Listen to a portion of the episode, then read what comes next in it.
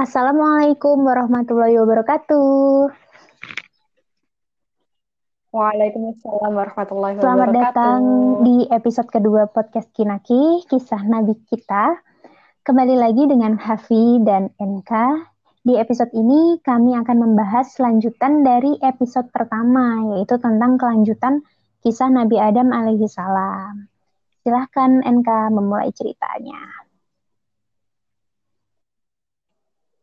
Oke, terima kasih Hafi.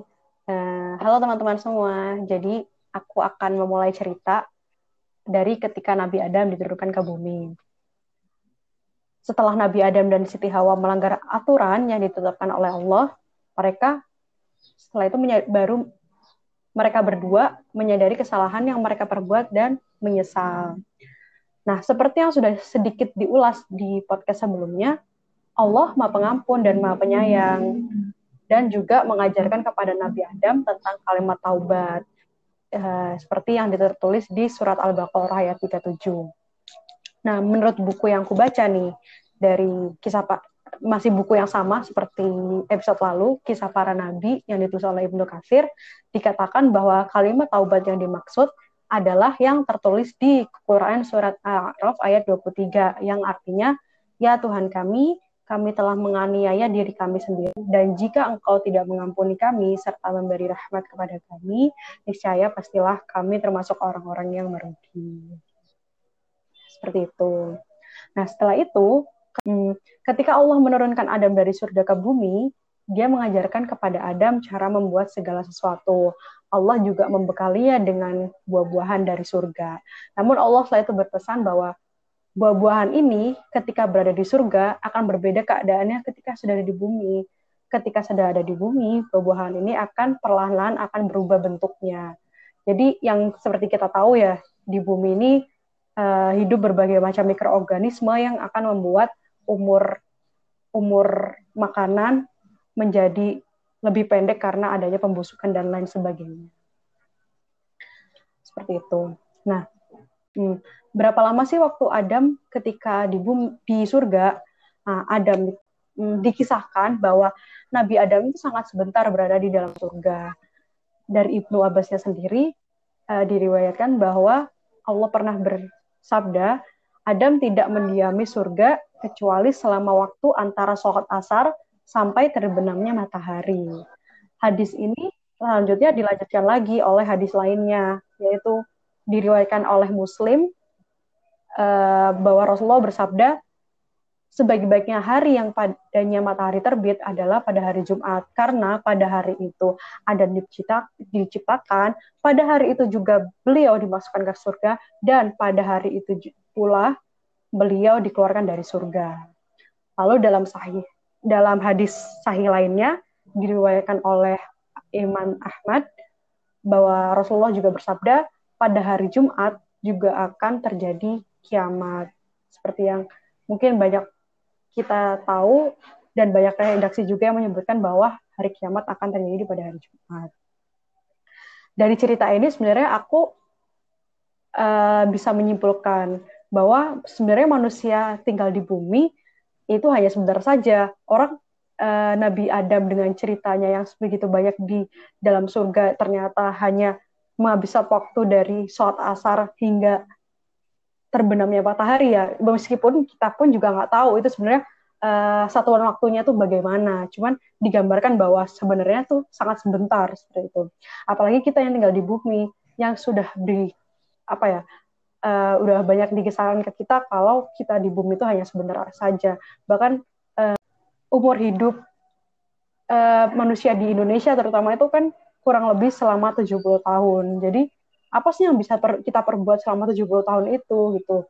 Mau mau dihabiskan untuk apa usia kita? Mau mengejar dunia yang udah wah nggak udah mah cuman sebentar setelah itu nggak ada habisnya lagi kalau kita kejar atau misal atau kita memilih, lebih memilih mengejar ridho ridho Allah dengan ya ini perantara dunia seperti itu. Ya itu tergantung kita sendiri.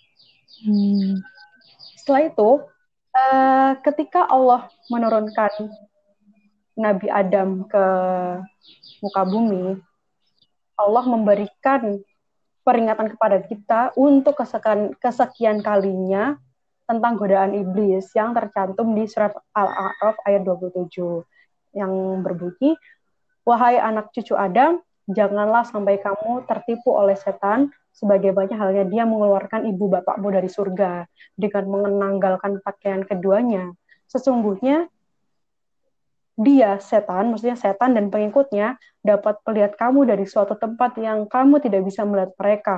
Sesungguhnya kami telah menjadikan setan-setan itu pemimpin bagi orang-orang yang tidak beriman. Hmm. Seperti itu, Afi. Hmm, ini nyambung banget ya sama cerita yang kemarin. Kemarin kan juga tentang godaan iblis nih. Terus aku tadi yang menarik hmm, yang benar. NK bilang kalau buah yang dibawa ke bumi ternyata kayak istilahnya mengalami pembusukan gitu ya. Ini juga aku aku pernah dengar kisah, tapi nggak tahu nih sumbernya dari mana, soalnya udah lupa. Jadi Nabi Adam dan Siti Hawa itu pas turun ke bumi, uh, mereka itu ngerasa mules gitu, karena uh, eh dan pengen buang air besar. Kayak yang kita tahu kan kalau dikisahin kalau di surga itu nggak ngerasa mules nggak ngerasa nggak buang air besar nggak buang air kecil gitu kan nah ini juga be ada yeah. perbedaan lagi nih di dunia sama di langit di surga yang Allah kalau kalau di langit ternyata nggak ada pembusukan nggak buah nggak busuk dan yang di perut kita juga nggak busuk nah kalau di di bumi ini bahkan pertama kali eh, Nabi Adam dan Siti Hawa itu juga ngerasa mulas pengen buang air besar kayak gitu. Benar-benar di surga Allah itu nggak ada yang nggak ada yang bau, yang nggak ada yang nggak nyaman gitu lah itu. Nah setelah kisah tentang Nabi Adam yang diturunkan ke bumi yang kamu sampaikan tadi, aku mau nambahin eh bersumber dari buku kisah para Nabi Ibnu Kasir dan beberapa kajian yang aku tonton uh, yang disampaikan oleh Ustadz Abdul Somad dan Ustadz Ab Adi Hidayat. Nah, uh, Adam dan Hawa ini tiba di bumi itu nggak bareng-bareng, tapi secara terpisah tempatnya. Adam di sekitar Hindia, eh India, dan Hawa di sekitar Jeddah. Nah, mereka ini hidup di bumi sendiri-sendiri, penuh perjuangan, terus sedih kan karena terpisah dari satu satu sama lain, tapi tetap berusaha, terus udah cari-cari, dan berdoa hingga akhirnya dipertemukan kembali di Bukit Batu Jabal Rohmah, Padang Arafah yang biasanya dikunjungin kalau orang-orang pada umroh dan haji itu loh. Nah, saatnya Hawa mengandung akan memiliki keturunan. Mereka terus selama mengandung itu mereka berdua terus berdoa supaya anaknya menjadi anak yang soleh dan solehah. Nah, mereka akhirnya dianugerahi oleh Allah sepasang anak kembar laki-laki dan perempuan. Lalu dianugerahi lagi sepasang laki-laki anak kembar lagi laki-laki dan perempuan. Ada yang bilang bahwa nama laki-laki pertama dan perempuan anak perempuan pertama ini namanya Kobil dan Iklima. Sedangkan yang laki-laki anak laki-laki kedua dan anak perempuan kedua ini bernama Habil dan Labuda gitu. Nah, tapi ini aku sering denger nih dulu dari kecil uh, kisah Kobil dan Habil kayak gitu. Nah tapi di Al-Quran dan hadis itu nggak ada yang sebut nama mereka sebenarnya. Jadi hal nah nah hal semacam ini tuh disebut dengan tadlis kisah yaitu kisah yang dikarang supaya menghadirkan nuansa atau mendekatkan gambaran kita gitu. Jadi bi biasanya kan kalau kita pakai nama itu lebih tergambar ya bisa bisa ngebayangin gitu. Mm-hmm. nah tadlis ini nggak tepat sih secara tafsir seharusnya enggak jadi kayak cuma dibikin buat dongeng-dongeng doang gitu. Nah di Al-Quran di dalam Al-Quran hadis sunnah kalau ada kisah yang nggak disebutin nama tokohnya biasanya biasanya nggak disebutin nama tokoh secara jelas atau kapan kejadiannya gitu maka kisah ini, kisah itu tuh, kisah tersebut akan berulang lagi, terjadi lagi di masa yang akan datang dengan tokoh dan nuansa yang berbeda gitu. Jadi peristiwanya tuh akan uh, terulang kembali gitu. Jadi kayak pelajaran yang bisa pengalaman yang udah ada zaman dahulu bisa terjadi lagi saat ini kayak gitu. Nah biasanya nama itu nggak disebut. Jadi Iklima, Habil, Kobil, Abuda itu tuh cuma pendekatan-pendekatan aja biar kita tuh nyantol gitu. Uh, bisa ngegambarin uh, full ceritanya gitu. Nah biasanya nggak disebut, nggak disebut kalau peristiwanya itu buruk supaya namanya tuh nggak dipergunjingkan supaya yang jadi hmm. yang kita ambil itu kisahnya dari kisahnya itu hikmah dari perilakunya peristiwanya gitu. Bukan orangnya yang dibenci itu keburukannya bukan orangnya. Bah atau bahkan suatu nama gitu. Misal misal si Kobil gitu. Kobil nanti ceritanya kan misal ada uh, perilaku buruk gitu. Jadi kita ngebawa-bawa si Kobil itu dengan uh, yang kita dengan hal buruk gitu yang udah dilakuin gitu. Misal nanti kalau ada yang namanya Kobil lagi nih, Kobil uh, dah kita punya teman namanya Kobil. Iya pan tuh Kobil membunuh saudaranya sendiri. Nah, gitu kan jadi bahaya gitu. Makanya nggak disebutkan secara jelas di Al-Qur'an dan hadis untuk menghindari hal-hal semacam itu. Tuh. Setelah dewasa, uh, mereka anak-anak Nabi Adam nih disuruh menikah oleh Allah lewat Nabi Adam gitu untuk menerus, meneruskan keturunannya, untuk melestarikan keturunannya. Nah, ada cerita dari Asadi ya berdasarkan kisah-kisah terdahulu yang sumbernya uh, dari sahabat-sahabat Nabi kalau Ad, Nabi Adam ini menikahkan setiap anaknya, anak laki-laki kembarnya dengan anak perempuan yang bukan pasangan kembarnya. Jadi nggak boleh sama yang lahir barengan gitu. Nggak boleh. Nah, setiap setiap anak laki-laki itu harus uh, kayak nikah silang lah ibaratnya gitu. Nah, hukum yang diterapkan itu juga masih diterapkan sampai sekarang. Itu oleh Allah disampaikan lewat Nabi Adam. Jadi laki-laki anak laki-laki pertama dinikahkan dengan anak perempuan yang kedua. Dan anak laki-laki yang kedua dinikahkan dengan uh, anak perempuan yang kedua yang pertama gitu. Jadi silang.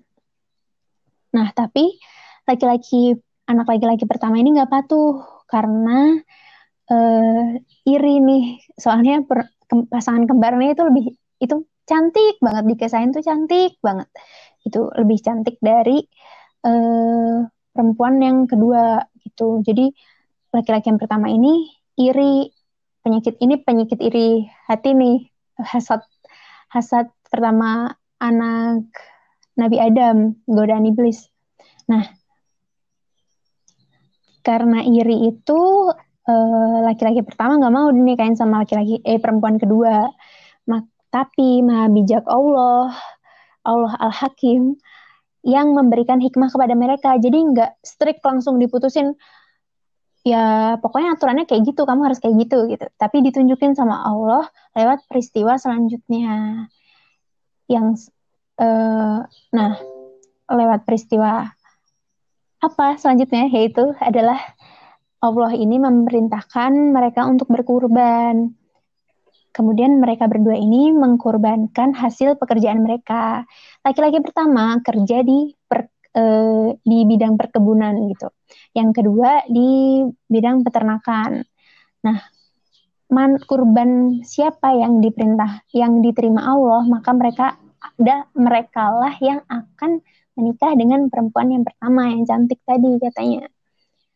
Terus laki-laki pertama memberikan sisa-sisa hasil yang busuk. Jadi hasil pertanian yang busuk, hasil perkebunan yang busuk yang enggak dikonsumsi lagi, yang enggak laku, itu dikurbankan kepada Allah. Terus laki-laki kedua memberi ternak kambing yang paling gemuk, yang sekiranya paling dicintai lah sama Allah gitu, paling baik gitu. Nah dari kisah ini diperintahkan kalau kita mau kalau kurban itu dilakukan untuk uh, mengabulkan permintaan, bisa dilakukan untuk mengabulkan permintaan. Kurban itu artinya amalan-amalan untuk mendekatkan diri kepada Allah. Ketika kita memiliki satu hajat atau keperluan atau permintaan yang sulit banget, impossible gitu. Kita bisa ngelakuin kurban gitu. Kalau bisa yang orang jarang lakuin gitu misal sholat tahajud sholat tasbih sholat tobat atau sholat sholat lain puasa Senin Kemis, puasa Daud dan lain-lain pokoknya semakin ya semakin spesial apa yang kita ibadahkan kepada Allah, maka semakin dekat kita gitu. Semakin dekat, semakin diberi kemudahan. Kayak kita temenan aja gitu semakin kita melakukan kebaikan sama teman kita, makin deket, makin enak kalau minta tolong, makin gede potensi permintaan kita buat dipenuhi gitu. Kemudian tiba saatnya untuk menyerahkan kurban mereka kepada Allah. Akhirnya Allah menerima kurban si laki-laki yang kedua, yang baik, yang paling dicintai sama Allah, yang memberikan yang terbaik dari apa yang mereka punya. Jadi laki-laki pertama si kakaknya ini gelisah. Terus jin berbisik menghasut untuk si laki-laki si kakak untuk menyingkirkan adiknya gitu. Seperti yang di yang tertulis di Al-Maidah 27 yang berbunyi Ceritakanlah kepada mereka kisah kedua putra Adam menurut yang sebenarnya. Ketika keduanya mempersembahkan kurban, maka diterima dari salah seorang dari mereka berdua dan tidak diterima dari yang lain. Ia berkata, "Aku akan membunuhmu." Seperti itu, seperti yang tertulis di Al-Maidah 27 sampai 31. Kemudian dibalas. Uh, adiknya berkata, intinya sesungguhnya Allah hanya menerima kurban dari orang-orang yang bertakwa. Kalau kamu menggerakkan tanganmu kepadaku, aku tidak akan menggerak bunuhmu aku takut sama Allah gitu ingat ingat ingat deh eh ingat kak perilaku seperti itu tuh dolim berdosa dan tempatnya nanti di neraka. Kayak gitu si adiknya adiknya bilang kayak gitu. Nah Ibnu Abbas meriwayatkan, meriwayatkan juga kalau yang terbunuh itu. Jadi si adiknya adalah yang lebih kuat di antara mereka. Jadi adiknya itu sebenarnya lebih kuat dari kakaknya, tapi kakaknya ini eh adiknya ini ia menahan diri dan tidak melawan untuk membunuh gitu. Dan walaupun sebenarnya uh, si kakak ini lebih lemah, tapi dia punya hawa nafsu yang membuat perbuatan pembunuhan itu jadi lebih mudah gitu. Ditambah lagi adanya nggak melawan kan. Uh, kemudian setelah si kakak ini mau membunuh, bilang akan membunuh, tadi saya akan bunuh kamu gitu langsung dihantamkan ada yang bilang sih dibunuh dengan cara dihantamkan dengan kayu besar, batu besi atau ada juga yang bilang mencekik, ada beda-beda. Pokoknya akhirnya dibunuh hingga meninggal gitu. Lokasinya itu di Gua Darah namanya, berdasarkan ahli kitab. Tapi nggak tahu sih kebenarannya itu beneran atau enggak. Pokoknya si kakak ini merasa bersalah dan bersedih, menyesal tapi nggak tahu harus gimana, mau ninggalin juga nggak tega, tapi takut juga bawa pulang ketemu bapak dan ibunya Adam dan Siti Hawa gitu. Sebagian ulama nyebutin kalau saking bingungnya nih eh, laki-laki uh, si kakak ngebunuh ade ini si kakak memanggul adiknya sampai selama satu tahun ada bilang ada yang bilang juga 100 tahun pokoknya itu uh, menggambarkan kalau bingung aja bingung banget merasa bersalah bingung sedih tapi bingung mau ngapain gitu terus akhirnya Allah mengutus dua burung gagak Allah mengutus dua burung gagak ini untuk memberi petunjuk lewat tingkah tingkah laku mereka. Setelah mereka berantem, si gagak ini berantem, tapi uh, kemudian salah satunya mati. Kemudian saat uh, gagak yang hi masih hidup ini menggali tanah, memasukkan uh, jasad si gagak yang mati ke dalam lubang, kemudian menutup lubang itu gitu. Akhirnya uh, si kakak terinspirasi niruin. Jadi oh dapat ilham dari Allah kayak gitu caranya gitu. Sambil air matanya menetes me menyesal gitu. Dan tidak pernah kembali ke rumahnya lalu uh, si kakak laki-laki anak laki-laki pertama ini diberi azab oleh Allah berdasarkan hadis riwayat Adam yang eh Ahmad. Hadis riwayat Ahmad yang berbunyi, Tidak ada yang lebih layak disegerakan oleh Allah hukuman siksaannya di dunia, di samping disediakan pula siksa bagi pelakunya di akhirat daripada perbuatan zolim, sewenang-wenang dan memutus silaturahmi. Tapi ada juga nih menurut pengamatan Ibnu Katsir kepada para ahli kitab itu bahwa siksa siksanya anak laki-laki pertama itu si kakak tadi ditangguhkan dan belum dapat azab di dunia uh, kakak laki-laki pertama ini tetap meneruskan kehidupannya, punya keturunan, akhirnya keturunannya berkembang biak juga dan uh, menjadi peradaban, membangun peradaban gitu. Sementara Adam dan Hawa punya keturunan, meneruskan tetap meneruskan keturunannya, punya anak lagi, dan uh, sebagai mana dijelaskan dalam firman Allah di Quran Surat An-Nisa ayat 11 begini. Hai sekalian manusia, bertakwalah kepada Tuhan kalian yang telah menciptakan kalian dari seorang diri, dan daripadanya Allah menciptakan istrinya, dan dari keduanya Allah memper kembangbiakan laki-laki dan perempuan yang banyak gitu. Jadi ini kayak mengisahkan Nabi Adam, jika terus kemudian ada Hawa, kemudian mereka e, berkembang biak, akhirnya punya keturunan-keturunan yang mana laki-laki dan perempuan. Selanjutnya, seperti di Quran Surat Al-A'raf 189-190 yang berbunyi seperti ini, Dialah yang menciptakan kalian dari diri yang satu dan darinya dia menciptakan pasangannya agar ia merasa senang kepadanya. Maka setelah dicampurinya, istrinya itu mengandung kandungan yang ringan, dan teruslah ia merasa ringan beberapa waktu lamanya, kemudian ia merasa berat. Suami dan istri itu bermohon kepada Allah, Tuhan mereka berdua, seraya berkata, Sesungguhnya jika engkau memberi kami anak yang salih, tentulah kami termasuk orang-orang yang bersyukur. Ketika Allah memberi kepada keduanya seorang anak yang sempurna, keduanya menjadikan sekutu bagi Allah terhadap anak yang telah dianugerahkannya kepada keduanya. Maka maha tinggi Allah dari apa yang mereka persekutukan. Nah, itu cerita tentang Siti Hawa sedang mengandung dan mereka berdoa supaya di berikan kepada Allah anak yang soleh. Jadi jadi dari cerita Hafi ini aku mengambil dua hal. Yang pertama, iya bener kayak uh, sebenarnya kan nama Kabil Habil Iklim Malabuda itu kan cuman penggambaran buat buat apa ya buat dongeng aja supaya manusia supaya kita tuh bisa lebih mudah menangkapnya. Soalnya sebenarnya arti kata Kabil sendiri ini aku baru saja nyari ternyata tuh namanya bagus banget dalam Islam. Artinya itu cakap, terampil, dapat melakukan yang dan yang menjamin kayak gitu. Jadi ya emang takutnya nanti kalau misalnya ada orang tua menamai anaknya Kobil, terus tiba-tiba dibully gitu ya sama teman-temannya. Hmm.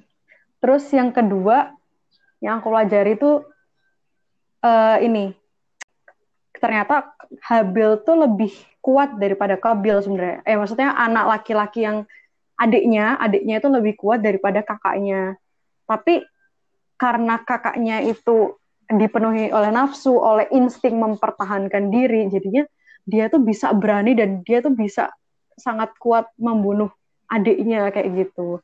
Terus ngomong-ngomong tentang insting nih, jadi beberapa hari yang lalu tuh aku baca di uh, apa di Instagramnya motivator muslimah namanya Febrianti Almira. Jadi dia tuh cerita, kenapa sih kok kita ya misal aku sendiri aku misal gendong bayi nih aku gendong bayi tuh ngerasa lima menit aja udah capek banget ya Allah capek banget. Lima menit lima menit itu gendong adik bayi itu kayak tangan tuh udah kram semua. Tapi kenapa kok ibu-ibu itu enggak? Karena ternyata seorang ibu itu menggendong anaknya, mengandung anaknya selama 9 bulan 9 bulan dengan seberat itu, itu dengan kekuatan al-wadu'utnya namanya. Al-wadu'ut itu artinya dengan kekuatan cinta gitu.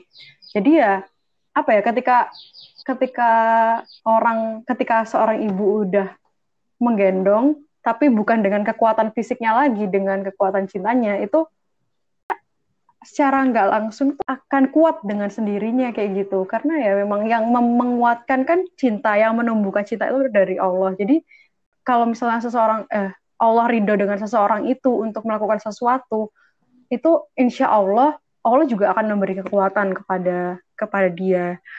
Keren banget sih tapi ini ceritanya itu aku jadi ingat gitu. Tiba-tiba langsung kepikiran sama cerita yang aku dapetin beberapa yang hari yang lalu.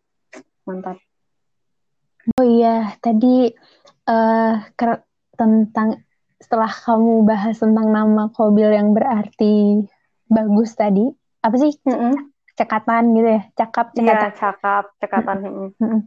Itu ada kisah juga uh, saat mereka berdua itu diminta untuk menyerahkan kurban kepada Allah yang mau yang mau siapa yang nikah sama cewek cantik, cewek cantik, perempuan yang, yang kakak pertama itu. Saat itu tuh uh, Nabi Adam sementara itu, sementara mereka mempersiapkan kurban itu, Nabi Adam berangkat ke Mekah untuk menunaikan ibadah haji. Sebelum berangkat, Nabi Adam menitipkan penjagaan keluarganya kepada langit, tetapi langit menolaknya. Kemudian beliau menitipkannya kepada bumi dan gunung, tetapi bumi dan gunung juga menolaknya.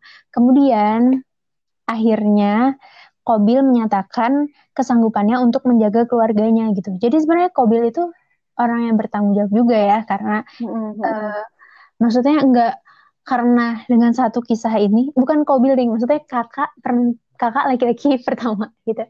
Enggak dengan satu kisah yang pembunuhan tadi nggak serta merta Kobil ini eh Kobil lagi laki-laki pertama ini kakak laki-laki pertama ini mencerminkan hmm. orang yang buruk gitu. Tapi sebenarnya ada juga perilaku perilaku di uh, di balik itu juga yang positif positif gitu.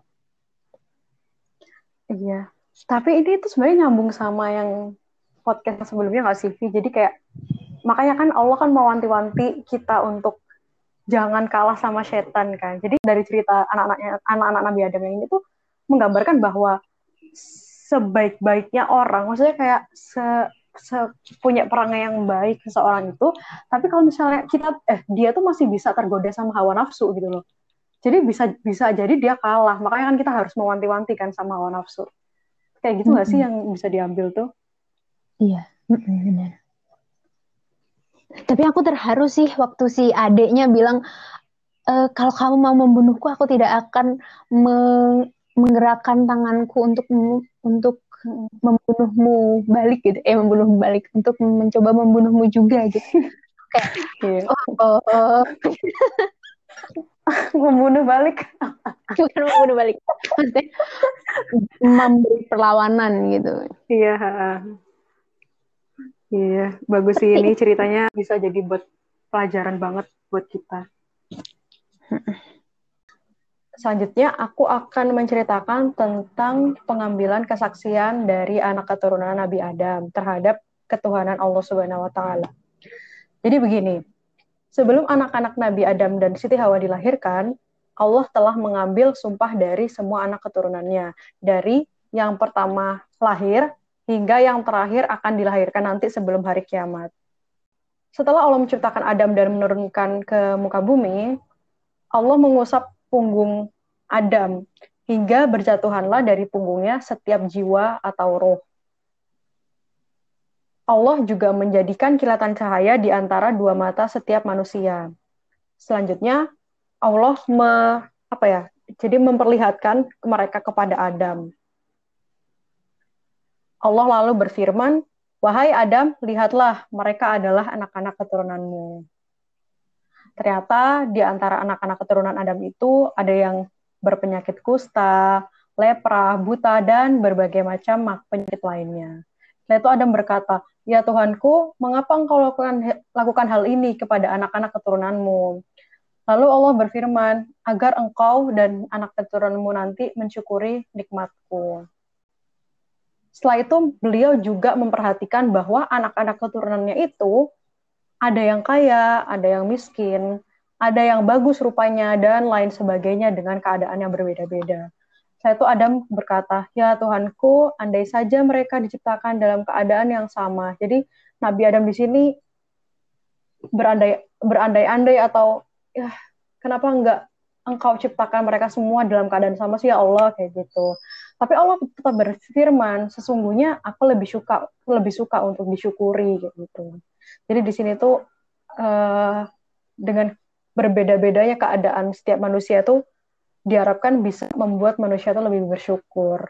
Uh, kejadian ini, kejadian Allah mengambil perjanjian uh, anak-anak dan keturunannya Adam itu terjadi di Na Na'man yaitu pada hari Arafah. Kita nggak, aku sih, aku nggak tahu persis sebenarnya waktunya kapan, cuman di buku ditulisnya kayak gitu. Uh, selanjutnya, ketika ketika Allah menyebarkan semua anak keturunan Adam itu di hadapan Adam, itu mereka kita eh maksudnya manusia itu bagian kumpulan darah atau atom kecil-kecil dan banyak banget kan banyak banget ya memang miliaran gitu manusia-manusia itu yang sudah yang sudah lahir maupun yang akan lahir nanti. Setelah itu Allah menghadap ke arah mereka seraya berfirman, "Aku ini benar Tuhanmu kan?" Uh, mereka menjawab, "Betul, Engkau Tuhan kami. Kami yang menjadi saksi." anak-anak Adam berkata, kami semua bersaksi bahwa engkau adalah Tuhan kami dan tidak ada ilah lainnya bagi kami selain engkau. Nah, pada hari itu mereka, anak-anak keturunan Adam, itu berikrar untuk menyatakan ketaatan mereka kepada Allah. Nah, kenapa sih Allah melakukan hal ini? Jadi di buku itu dituliskan bahwa uh, agar di hari kiamat anak dan keturunan Nabi Adam itu tidak tidak mengatakan dua hal ini. Yang pertama adalah karena manusia adalah orang-orang yang lengah, jadi ketika nanti hari kiamat, mereka beralasan, aduh aku nggak ngeh, aku nggak tahu kalau misalnya ternyata Allah itu adalah Tuhan yang esa kayak gitu. Atau yang kedua, uh, ketika mereka manusia ini diazab, setelah itu di akhirat dipertanyakan, itu mereka berkilah, loh aku menjadi seperti ini karena pendahuluku orang-orang orang tua orang tuaku juga kayak gitu. Lah aku kan gak aku hidup uh, maksudnya aku hidup di lingkungan seperti itu kenapa aku juga ikut disiksa? Kan aku nggak tahu apa-apa. Nah itu makanya uh, kejadian ini tuh ditulis sama Allah secara jelas di surat Al-A'raf ayat 172 sampai 173 supaya manusia ini bisa ter, bisa ingat dan bisa mempelajarinya gitu supaya terus ingat seperti hmm. itu. Aku baru tahu gitu. loh, maksudnya kisah di balik. Soalnya aku taunya tuh kayak cuma dulu kita waktu masih di alam alam sebelum kehidupan di bumi ini kita ditarik kesaksian ternyata ini mm -hmm. kisah yang semua itu semua itu sebenarnya uh, umat manusia di bumi itu sebenarnya uh, menyembah Allah gitu kan. Mm. Ini sih Cuman, baru aku aku kisahnya iya. ini sih. Gitu. Oke, lanjut. Hmm, cuman kita kita memang diberi lupa soalnya kan ya ya salah satu sifat manusia adalah lupa. Jadi oke, okay, lupa. Makanya diingatkan lewat Al-Qur'an itu tadi. Terus -hmm. setelah itu cerita tentang kehidupan Nabi Adam itu sangat menjadi gambaran atas sifat-sifat dasar manusia sebenarnya. Nah, salah satunya itu adalah sifat dasar manusia yang nggak lepas dari kesalahan. Itu diceritakan pada cerita ini. Jadi ketika Allah masih masih dalam uh, masih dalam scene yang sama ya yang tentang uh, tentang Allah memperlihat turunan Adam kepadanya, Allah juga berfirman kepada Nabi Adam, Adam, setiap orang yang ada di sini itu umurnya telah tertulis di kedua matanya. Setelah itu, lalu ada melihat-lihat. Setelah itu, ada menemukan ada seseorang di antara mereka yang sangat bersinar, sangat bercahaya dengan umurnya tertulis 40 tahun di kedua matanya. Setelah itu ada yang bertanya, "Ya Allah, siapakah orang ini?" Setelah itu Allah menjawab, "Ia adalah anak keturunanmu, namanya Daud." Allah telah menetapkan umurnya selama 40 tahun. Setelah itu Adam berkata, Ya Tuhanku, tambahkanlah umurnya. Umur itu telah ditetapkan baginya, jawab Allah. Tapi Adam kekeh, sungguh akan kuberikan umur baginya selama 60 tahun. Ya, lalu Allah mengabulkan permintaan Adam. Udah nih, setelah itu Adam uh, Adam melakukan aktivitas bagi, seperti biasa hingga pada akhirnya ketika umur Adam sudah mendekati akhir, malaikat maut pun menemuinya. Nah, melihat kedatangannya, Adam berkata, "Engkau datang tergesa engkau datang tergesa-gesa malaikat. Allah telah menetapkan umurku selama seribu tahun. Lalu malaikat berkata, lah bukannya umurmu itu sudah kamu berikan kepada Daud waktu itu. Nah, tapi pada saat itu Nabi Adam mengingkarinya. Hah, mas? Apa aku ngomong kayak gitu gitu gambarannya ya. Nah, maka dari itu di sini Rasulullah ber, Rasulullah bersabda, ada mengingkari hal itu, maka keturunannya pun tidak terlepas dari lupa. Adam juga tidak terlepas dari kesalahan, maka keturunannya pun juga tidak terlepas dari kesalahan. Itu dari hadis riwayat Tirmidzi. Nah, dari cerita ini aku bisa pelajari karena diri ini tidak terlepas dari kesalahan, dari lupa, dan jadi kita pun kita pun harus tahu kalau orang lain pun juga kayak gitu. Jadi kita nggak bisa memaksa teman kita atau saudara kita itu selalu benar, selalu menurut kehendak kita, karena mereka pun kita pun semuanya itu juga manusia, pasti pernah ada kesalahan. Makanya di sini ayo kita bareng-bareng recall dari surat uh, ke surat Al-Ahzab ayat 2 sampai 3 yang berbunyi uh, sesungguhnya manusia itu berada dalam kerugian kecuali orang-orang yang beriman dan mengajarkan kebajikan serta saling menasehati untuk kebenaran dan untuk kesabaran. Selain itu, Nabi Adam pun juga diajarkan ucapan salam pertama kalinya, yaitu Allah malaikat. Jadi uh, ini diriwayatkan oleh sahabat Nabi bahwa Rasulullah pernah bersabda, Allah telah menciptakan Adam dan ukuran tinggi tubuhnya setinggi 60 haspa. Selanjutnya, Allah berfirman kepada Adam, Adam, pergilah kamu kepada sekelompok malaikat itu, lalu dengarkan apa yang dijawab oleh mereka untukmu. Nah, sesungguhnya apa yang akan malaikat tersebut ucap apa yang malaikat-malaikat tersebut ucapkan kepadamu itu adalah ucapan salam penghormatan bagimu dan untuk anak-anak keturunanmu. Kemudian Adam menuju ke kepada sekumpulan malaikat dan berkata, Assalamualaikum, yang artinya semoga keselamatan senantiasa tercurah bagi kalian. Lalu mereka, para malaikat pun menjawab, Assalamualaikum warahmatullah. Semoga keselamatan dan rahmat Allah tercurah untukmu. Jadi itu pertama kalinya uh, Allah mengajarkan kalimat salam kepada Nabi Adam itu melalui perantara malaikat yang diwariskan hingga sekarang sehingga kita diwajibkan untuk mengucapkan salam kepada saudara seiman kita yang kenal maupun yang nggak kenal gitu. Ini juga, tapi aku juga masih belajar sih kayak malu gak sih kayak tiba-tiba di jalan uh, ketemu sama orang berkerudung, salam, assalamualaikum. Sebenarnya sebenarnya nggak boleh malu sih, cuman karena mungkin ini kali ya apa ya namanya uh, kebias kebiasaan mungkin takut takut takut ketemu orang jahat jadi kayak akhirnya kita pura-pura nggak kenal padahal papasan gitu. Hmm. Tapi aku aku ada juga lingkungan yang kayak gitu. Gamais kalau ITB itu apa sih? ITB Rohisnya ITB Gamais. Kalau enggak di Kamil. Pokoknya kalau di sekitaran Salman aja, misal walaupun misal kamu nih, aku ketemu kamu nih, kamu sama teman-teman kamu. Terus aku assalamualaikum ke kamu, soalnya kita udah kenal. Tapi ke teman-teman yang lain tuh otomatis assalamualaikum juga, soalnya kayak merasa satu visi gitu gak sih? Iya.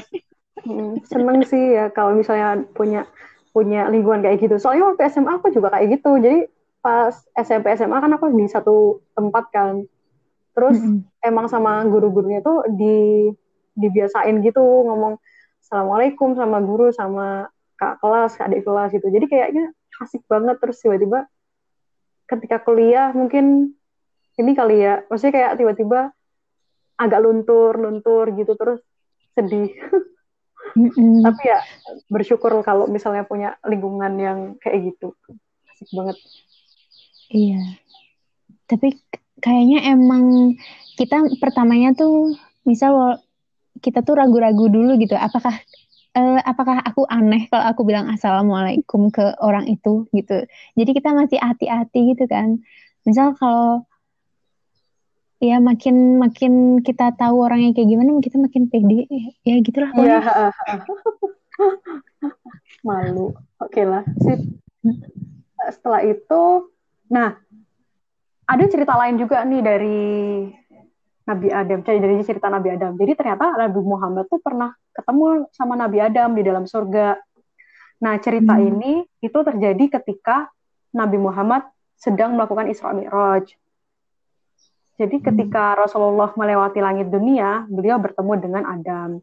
Adam lalu berkata kepada Rasulullah, "Selamat datang anak yang saleh dan nabi yang saleh." Setelah itu eh, Rasulullah bersabda, "Jadi ketika aku ketemu nih sama Nabi Adam, samping kanan orang itu tuh terdapat sekelompok eh, enggak. Jadi waktu itu Rasulullah belum tahu namanya siapa. Rasulullah bersabda ketika aku bertemu dengan orang itu samping kanan or, samping kanannya itu terdapat sekelompok orang dan di sebelah kirinya terdapat sekelompok orang. Jadi kanan kirinya itu ada sekelompok orang. Setelah itu ketika orang itu itu menoleh ke sebelah kanannya ia tertawa. Tapi ketika orang itu melihat ke sebelah kirinya ia setelah itu, ia kemudian menangis. Akhirnya aku Rasulullah bertanya ke Jibril, wahai Jibril siapa sih orang itu gitu. Jibril menjawab, ah beliau uh, Muhammad beliau itu adalah Adam dan mereka mereka yang di kanan kirinya itu adalah ruh anak-anak dari keturunannya ketika Adam melihat ke kelompok sebelah kanan, yaitu para penghuni surga, beliau tertawa. Namun ketika Adam melihat ke kelompok sebelah kiri, yaitu para penghuni neraka, beliau menangis. Kayak gitu. Ini sedih banget sih. Hmm. Gak tahu ya. sedih banget. Masya Allah banget ya. Gimana bebannya jadi Nabi Adam yang udah tahu kalau anak keturunannya itu bakal ada yang ya dan di samping itu ada juga ketu anak keturunannya yang bakal sengsara. Dan dia uh, uh. melihat. Dan apa ya karena Nabi Adam tuh udah ngelihat semuanya ya. Maksudnya Nabi Adam tuh sudah pernah lihat neraka. Eh udah pernah lihat surga udah pernah lihat neraka. Istilahnya kan kayak semua pertama kali yang diajarkan sama Allah kan ke Nabi Adam. Jadi sepertinya Allah telah meng, sepertinya Adam pun telah melihat semuanya. Lihat neraka lihat surga. Jadi makanya ketika dia menyadari bahwa ada akan ada anak keturunannya, anak-anaknya beliau yang akan masuk neraka gitu dan banyak dan apa ya sebagian besar dari mereka kan di, disebutkannya akan tidak taat dia tuh pasti akan hmm. nangis kan ya sedih banget hmm. Hmm, iya kayak gitu apalagi Nabi Adam juga udah ngelihat semua keturunan wajah keturunannya mungkin ya karena yang pas dihadapkan dan diminta kesaksiannya oleh Allah itu Hmm. Iya benar. Kayak tahu semuanya gitu. ya, hmm. tapi uh, pasti ada yang nggak diketahui lah. Ya pokoknya rahasia Allah. Ya Allah juga ngasih kekuatan juga lah ke Nabi Adam. Ya kita Allah alam itu nggak tahu ya ceritanya gimana. Tapi berdasarkan cerita yang tadi kita bahas kayak Masya Allah ke pengetahuan Nabi Adam tuh luar biasa banget akan hmm. umatnya juga gitu. Hmm, iya, yeah, benar. Uh, setelah itu aku akan bercerita tentang bagaimana wafatnya Nabi Adam. Jadi ketika Nabi Adam menjelang wafat, Nabi Adam berkata kepada anak-anaknya, "Wahai anak-anakku, aku menginginkan buah-buahan dari surga." Nah, anak-anak dari Nabi Adam ini pun segera mencari buah-buahan itu untuk ayah mereka. Lalu mereka ditemui oleh para malaikat yang membawa balsam dan kain kafan. Tapi kan anak-anaknya nggak ngeh ya, anak-anaknya nggak tahu itu buat apa. Hmm. Itu anak-anak Adam, anak-anaknya Nabi Adam itu membawa kapak, pedang, dan golok buat buat nyari buah-buahan dari surga dan motongnya gitu. Saya itu para malaikat ngomong ke anak-anaknya, wahai anak-anak Adam, apa yang mau kalian inginkan? Apa yang mau kalian cari gitu. Terus mereka jawab, ayah kami sedang sakit malaikat dan beliau menginginkan buah-buahan dari surga. Terus para malaikat yang udah tahu sebenarnya Nabi Adam ini udah wafat.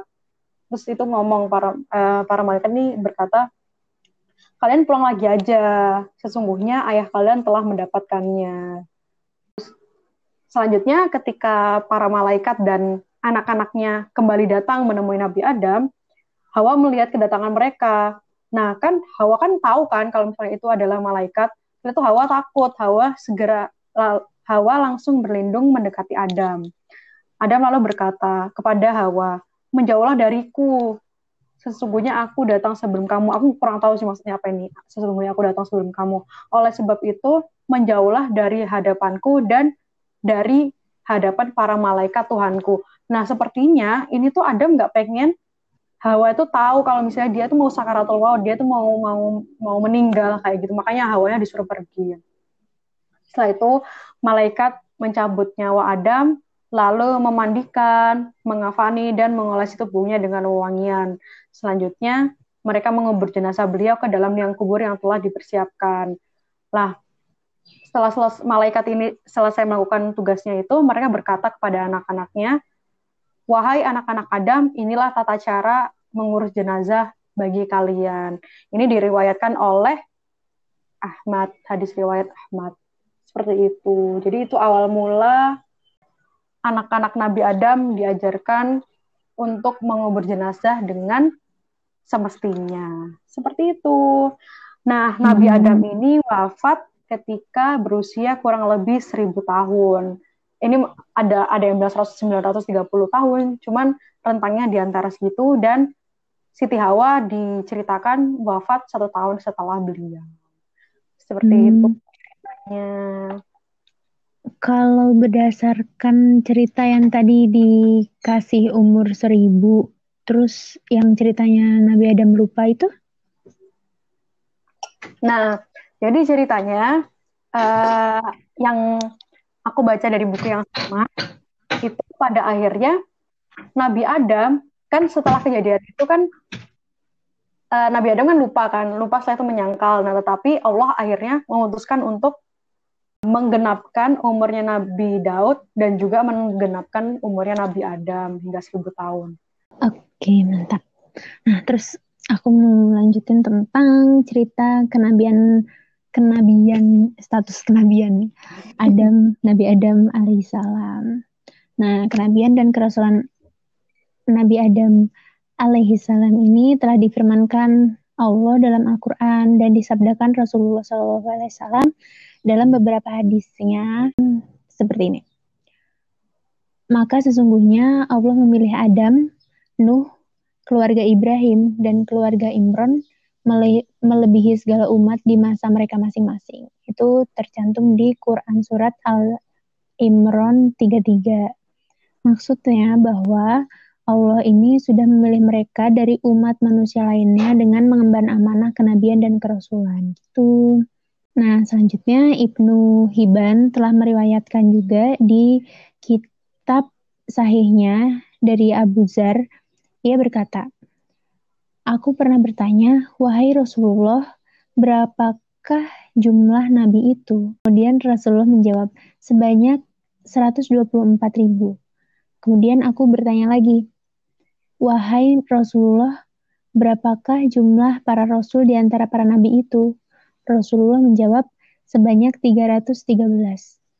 Kemudian aku bertanya lagi, siapakah yang paling pertama di antara mereka itu? Rasulullah menjawab, Adam. Aku bertanya lagi, wahai Rasulullah, apakah beliau, Adam, adalah seorang nabi dan rasul? Rasulullah menjawab, ya, Allah menciptakan beliau dengan tangannya sendiri. Selanjutnya Allah meniupkan ruhnya ke dalam tubuhnya Selain beliau, ada pula yang menerima risalah kenabian. Seperti itu. Jadi itu menceritakan kalau Nabi Adam adalah yang pertama di antara banyak rasul dan uh, nabi. Itu, udah deh selesai untuk episode kali ini. Apakah sudah cukup? Keren banget ya. Yang pelajaran gimana? Ada highlightnya nggak? Hmm, banyak sih pelajaran yang bisa diambil. Kalau iya. kamu gimana? Um, kalau aku, kalau aku nih dulu ya. Yang tadi kamu cerita tentang Nabi Adam ternyata cuma bentar doang di dalam surga kayak dalam kurun waktu antara asar sampai terbenamnya matahari gitu. Bentar banget ya, tapi tapi kita bahkan nyeritain tentang kisah ya, kisah Nabi Adam di surga aja panjang gitu. Mungkin nih, mungkin dimensi waktunya berbeda kayak yang tadi kamu. Iya. Kalau kamu apa? Kalau aku tentang itu yang cerita tentang anak-anak beliau itu. Hmm. Jadi um, mereka dilahirkan dari ibu bapak yang hebat kan, yang langsung diciptakan oleh Allah. Makanya anaknya kan nggak mungkin ada cacat kan harusnya ya. Hmm. Anak anak-anaknya pasti jadi anak-anak yang terbaik, anak-anak yang anak-anak yang sangat mengikuti uh, Rasul dan eh sangat mengikuti aturan Allah Subhanahu wa taala. Tapi ya itu tadi uh, karena mereka generasi pertama dari manusia, mereka dijadiin ditakdirkan oleh Allah untuk menjadi pelajaran bagi kita semua. Jadi sebaik-baiknya orang itu maksudnya godaan dari iblis, godaan dari setan tuh tak terelakkan gitu loh. Jadi ya ya udah kita harus tetap ingat dan kalau misalnya kita berbuat kesalahan harus segera bertaubat dan nggak boleh mengulanginya lagi terus ya udah kayak aware maksudnya kayak kita sadar aja kalau misalnya kita manusia kita punya banyak kekurangan tapi ya bukan berarti kita harus ngikutin kekurangan kita itu gimana kita bisa menyeimbangkan antara kelebihan sama kekurangan kita sebagai manusia untuk mencapai ridhonya Allah itu sih yang aku dapat. Hmm. Tadi yang kisah pengambilan kesaksian juga menarik. Aku suka, aku suka. Udah deh, banyak sih sebenarnya yang bisa diambil. Jadi mungkin teman-teman, teman-teman pendengar beda-beda juga. Gimana? Misalnya ada yang ada yang punya insight baru atau apa bisa nih mention ke IG, mention di story. Apa yang ya apa yang teman-teman ambil dari cerita ini gitu. Biar teman-teman yang lainnya juga bisa menyadari gitu. Atau mungkin ada yang punya tambahan referensi lain bisa ditambahkan Mm-mm. Bisa banget kita, oh ya mau ngingetin, mau ngasih tahu lagi kalau kita juga ada uh, Instagram kisah Nabi kita, tulisannya biasa kisah Nabi kita. Kalau mau follow silahkan boleh kita berdiskusi lewat DM juga boleh, mau lewat story juga boleh. Itu kayaknya menarik deh. Jadi setiap pendengar, nggak setiap juga sih, pendengar terus bisa nge-review atau berdiskusi lewat dan mereka sampaikan lewat story mereka itu kan bisa menyebarkan lagi ilmu yang kita punya yang terbatas ini kan. Iya iya bener banget. Jadi ditunggu ya teman-teman ya. Sip. Okay. Yaudah kita tutup aja kali ya semester eh semester episode 2 episode 2 ini alhamdulillah sudah selesai tentang ngebah membahas kisah Nabi Adam lagi nih uh, kita tutup dengan doa kafaratul majelis. Eh, oh iya. Subhanakallahumma wa bihamdika asyhadu an la ilaha illa anta astaghfiruka wa atubu ilaik. Terima kasih teman-teman sampai ketemu. Eh, artinya apa? Oh, artinya. Gak mau dibacain artinya? Boleh, boleh, boleh. Iya. Silakan yang kamu bacain. Uh, jadi artinya dari doa kafaratul majelis yaitu Maha suci engkau ya Allah, aku memujimu. Aku bersaksi bahwa tiada ilah yang berhak diibadahi dengan benar kecuali Engkau. Aku meminta ampunan dan bertaubat kepadamu. Amin ya Allah. Uh, sekian dan terima kasih. Maaf bila masih terdapat kekurangan-kekurangan. Uh, insya Allah kita perbaiki lagi di episode selanjutnya. Sampai ketemu lagi di episode selanjutnya. Para pendengar, wassalamualaikum warahmatullahi wabarakatuh. Waalaikumsalam warahmatullahi wabarakatuh.